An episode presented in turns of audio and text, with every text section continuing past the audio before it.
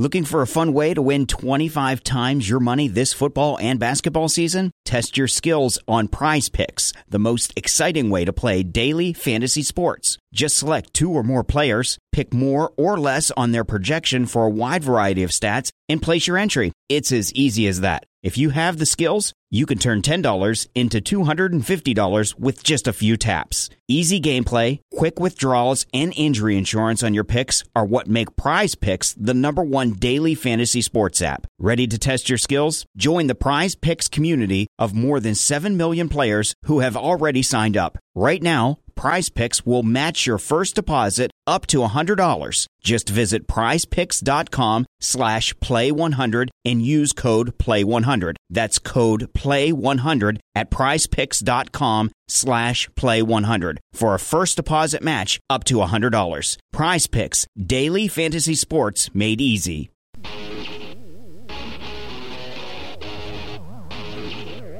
It is SNY.TV's The Juice on the Cuse podcast, covering Syracuse basketball, lacrosse, and football.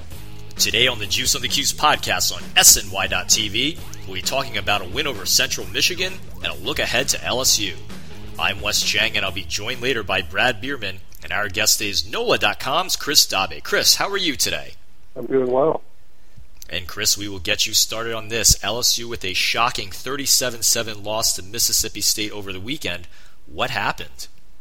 Well, that, that's a good question. Um, a lot happened. A lot happened wrong for, for LSU. They went into the game as a seven point favorite for whatever value that is, and have a history of uh, success against Mississippi State. But as you mentioned, 37 to seven, they, they lost uh, on the road in Starkville, and uh, you know, there were a couple of, of major uh, issues that had cropped up again for LSU. One of them was penalties. They had uh, uh, 10 penalties or 9 penalties for 112 yards. That was a season high in yardage for penalties. They had 30 penalties over the three games this season. So that's been a pretty big issue. Early on in the game, they had a touchdown called back on an offensive pass interference penalty, one that would have put them up seven to nothing uh, right there in the in the first quarter, and then they had another touchdown that was called back on, a, on another penalty, but they followed that up with a, with an actual touchdown that turned out to be the only points of the game, and uh, that, that's been a, a pretty big issue uh, for them. They had two players uh, thrown out of the game for targeting in the second half, so they're going to be without starting middle linebacker Donnie Alexander for the first half against Syracuse. Uh, so that, that cropped up there, and then uh, they, they were unable to contain Mississippi State's uh, quarterback, Nick Fitzgerald, a year ago against that same quarterback and limited him to uh, 13 yards on 13 carries. This time around, he had 268 yards uh, rushing and passing, contributing four touchdowns. And so I know Syracuse has a, a running quarterback of their own. I don't know if he's the same style of quarterback as Nick Fitzgerald, but I think that's something for uh, LSU to kind of kind of contend with this week to make sure that they can contain him and kind of stay in their defensive game plan as well. Chris, looking at NOLA.com and some of the other message boards for LSU, it looks like some of the fans are panicking. Am I right to say that? Yeah, certainly among the fans. Uh, I think coming into the season, a lot of people were uh, very excited, and maybe still are to a degree, but they're, they're kind of kind of uh, skeptical now of Matt Canada's offense. Um, you guys, uh, the Syracuse saw Matt Canada's offense a year ago with uh, when he was with Pitt and scored uh, 76 points against Syracuse. But uh, coming to LSU, you know, we see all the shifts and we see all the motions, and we saw some of the impact of what that can do to a defense in the first two weeks against BYU and, and Chattanooga. Uh, it seems like the, you know the defense will shift over as the players and the offensive side shift. Mississippi State kind of stayed put, and uh, they, it seemed like they were just sort of playing their defensive game plan, staying in their their, their spots, and not really uh, playing to those shifts and, and motions. And uh, I think people thought this would be kind of a wide open passing offense, but it really isn't. It uh, centers uh, entirely around Derrius Guice, which um, anybody should have expected. I mean, he's one of the top running backs in the country. Going to be a high round draft pick, Heisman contender, um, at least going into the season. So I think there's, there's a lot of people wondering, you know, what's the deal with this offense? When is it going to really catch fire, and when are they going to put up a lot, a lot of points? within the building at LSU, you know, there's certainly not the same kind of panic that that, that, that you would expect. Um, they do want to bounce back from this, though, obviously. Chris, you just touched on it. Derrius Guice, a Heisman hopeful, has gotten off to a slow start this season. His longest gain is 25 yards. Is there concern that he isn't playing up to his par? You know, early um, first game um, against BYU, they used it so much in the first half. The first 32 snaps, he ran the ball 20 times, and people were wondering, geez, are they going to overuse Derrius Guice here? And that was a legitimate concern, a legitimate question, but they said that's just how the defense was playing. They were playing two safeties high, kind of daring. They, they, they didn't want to give up the big play. They essentially let LSU run, which you historically don't see too often here. Um, but then, you know, the, the against Mississippi State, he didn't get as many opportunities to run. He didn't run late in the game. Uh, he didn't practice on Monday due to a uh, uh, what Ed Orgeron said was a minor injury.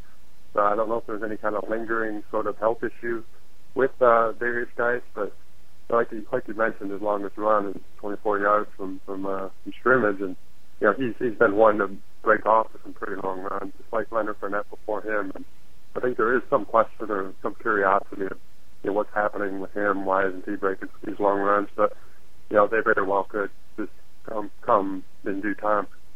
Chris, one of the thinnest areas in the Tigers this year has been their D line, even thinner with Ed Alexander ruled out this week against Syracuse.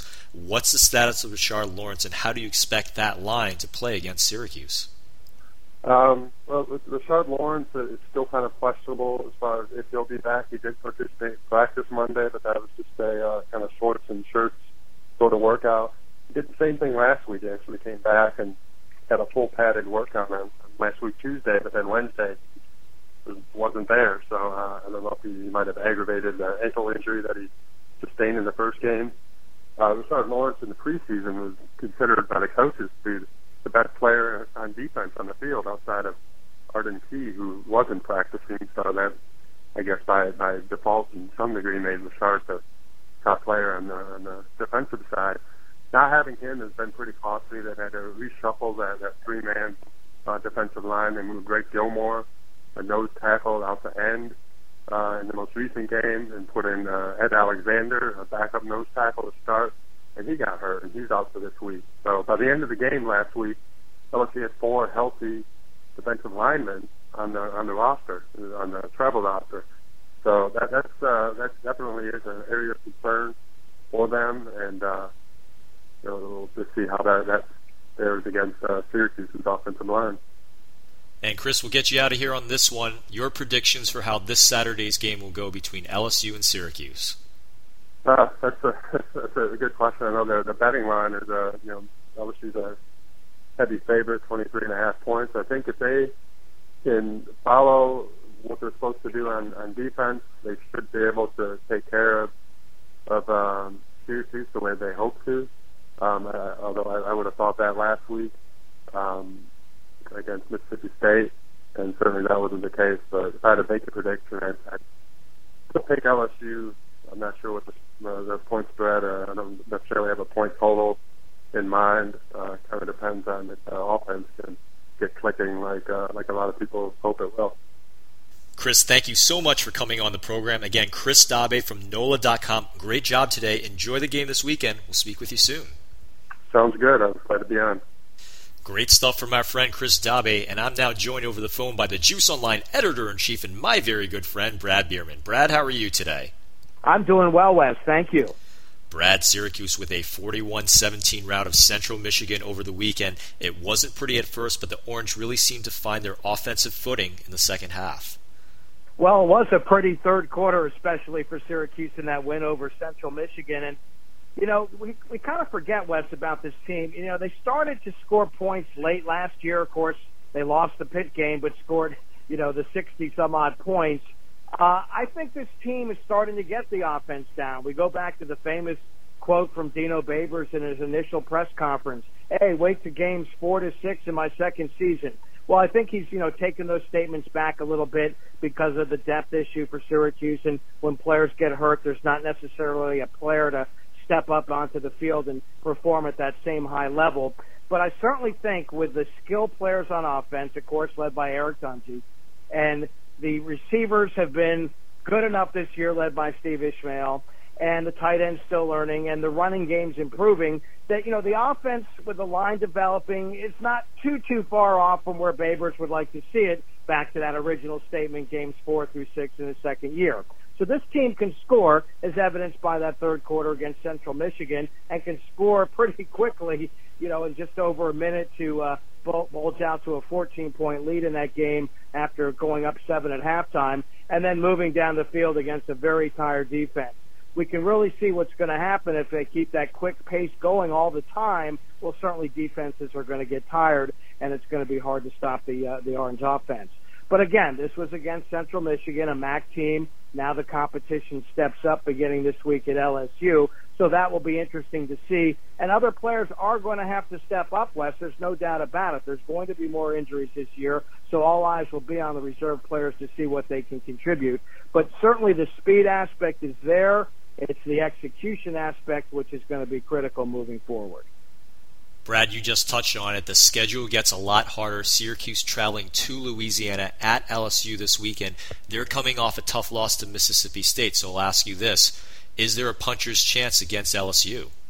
Well, maybe a punch, puncher's chance. The, the, the talent level gap is still really wide, as I mentioned about the second stringers for the Orange versus second and third string players for LSU. There's quite a difference there when you're recruiting for a perennial power like LSU down south as compared to a Syracuse and trying to get the program back up with Dino Babers.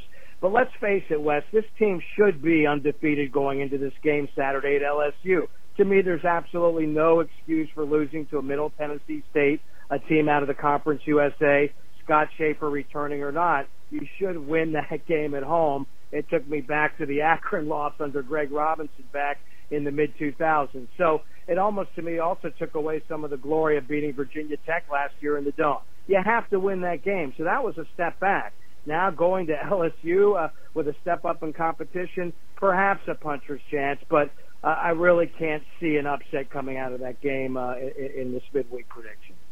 Brad, we are at the quarter point of the season. Syracuse is two and one, and you just mentioned it, a devastating loss to Middle Tennessee State, really hurting their bowl chances. Do you think they can pick themselves off the mat and still get to that six-win plateau? Yeah, I really do, Wes, uh, because there's just so much that's undetermined moving forward. Other teams are going to have injuries. Other teams are going to have upset losses the week before they play Syracuse.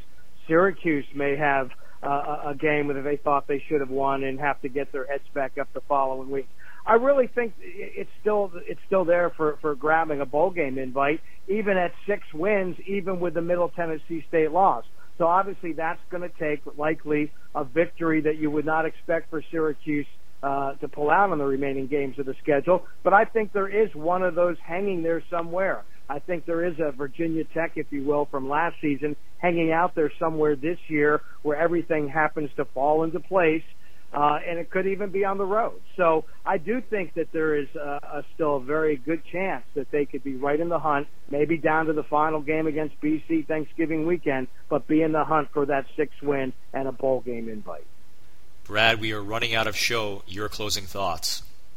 My thoughts have been about fan experience, Wes. You know, the fans coming out to the Carrier Dome. I wrote about it two weeks ago, the length of college football games approaching four hours, and we haven't heard anything more in the last eight months or so about dome renovations, and all of that was talking about fan experience, upgrading that fan experience at the Dome. This is the first season where fans are finding out that they cannot go out at halftime uh, of games games at the Carrier Dome as SU finally caught up to the other regulations of ACC schools. So I've been thinking about fan experience and what it's going to take for Syracuse to upgrade that fan experience in the future. Because if you're going to ask folks to spend their disposable entertainment dollars on college football, you're competing against so much else in the entertainment sector today. So it's going to be really interesting to see. One, does college football do something to speed up the game going into the 2018 season, and exactly where we'll be with the university and its fundraising and trying to get uh, renovations in place at the dome to improve fan experience. Brad, my closing thoughts are on 2019 combo guard Brycen Goodine committing to Syracuse after losing some recruiting momentum last season. It's nice to see the Orange back on track. Darius Bazley, Buddy Boeheim are already locked into the 2018 class, and I think the Orange are going to get a few more recruits in the next month or so for that 2018 year. You think Jim Boeheim's done this a lot, Russ? That's it for us for Brad Bierman. This is Wes Cheng reminding you that batteries are the most dramatic objects. Other things stop working or they break, but batteries, they die. You've been listening to the Juice on the Cuse podcast on SNY.TV, and we'll see you next time. This has been the Juice on the Cuse podcast, part of the SNY.TV audio network. Why? Why? If you Why? have T-Mobile 5G home internet, you might be hearing this Why? a lot. Why? Every time your internet slows down during the busiest hours. Why? Why? Because your network gives priority to cell phone users. Why? Good question. Why not switch to Cox Internet with two times faster download speeds than T-Mobile 5G home internet during peak hours? Okay. Stop the whys and visit cox.com slash 5G home for details. T-Mobile prioritizes certain T-Mobile phone users over home internet users during times of congestion.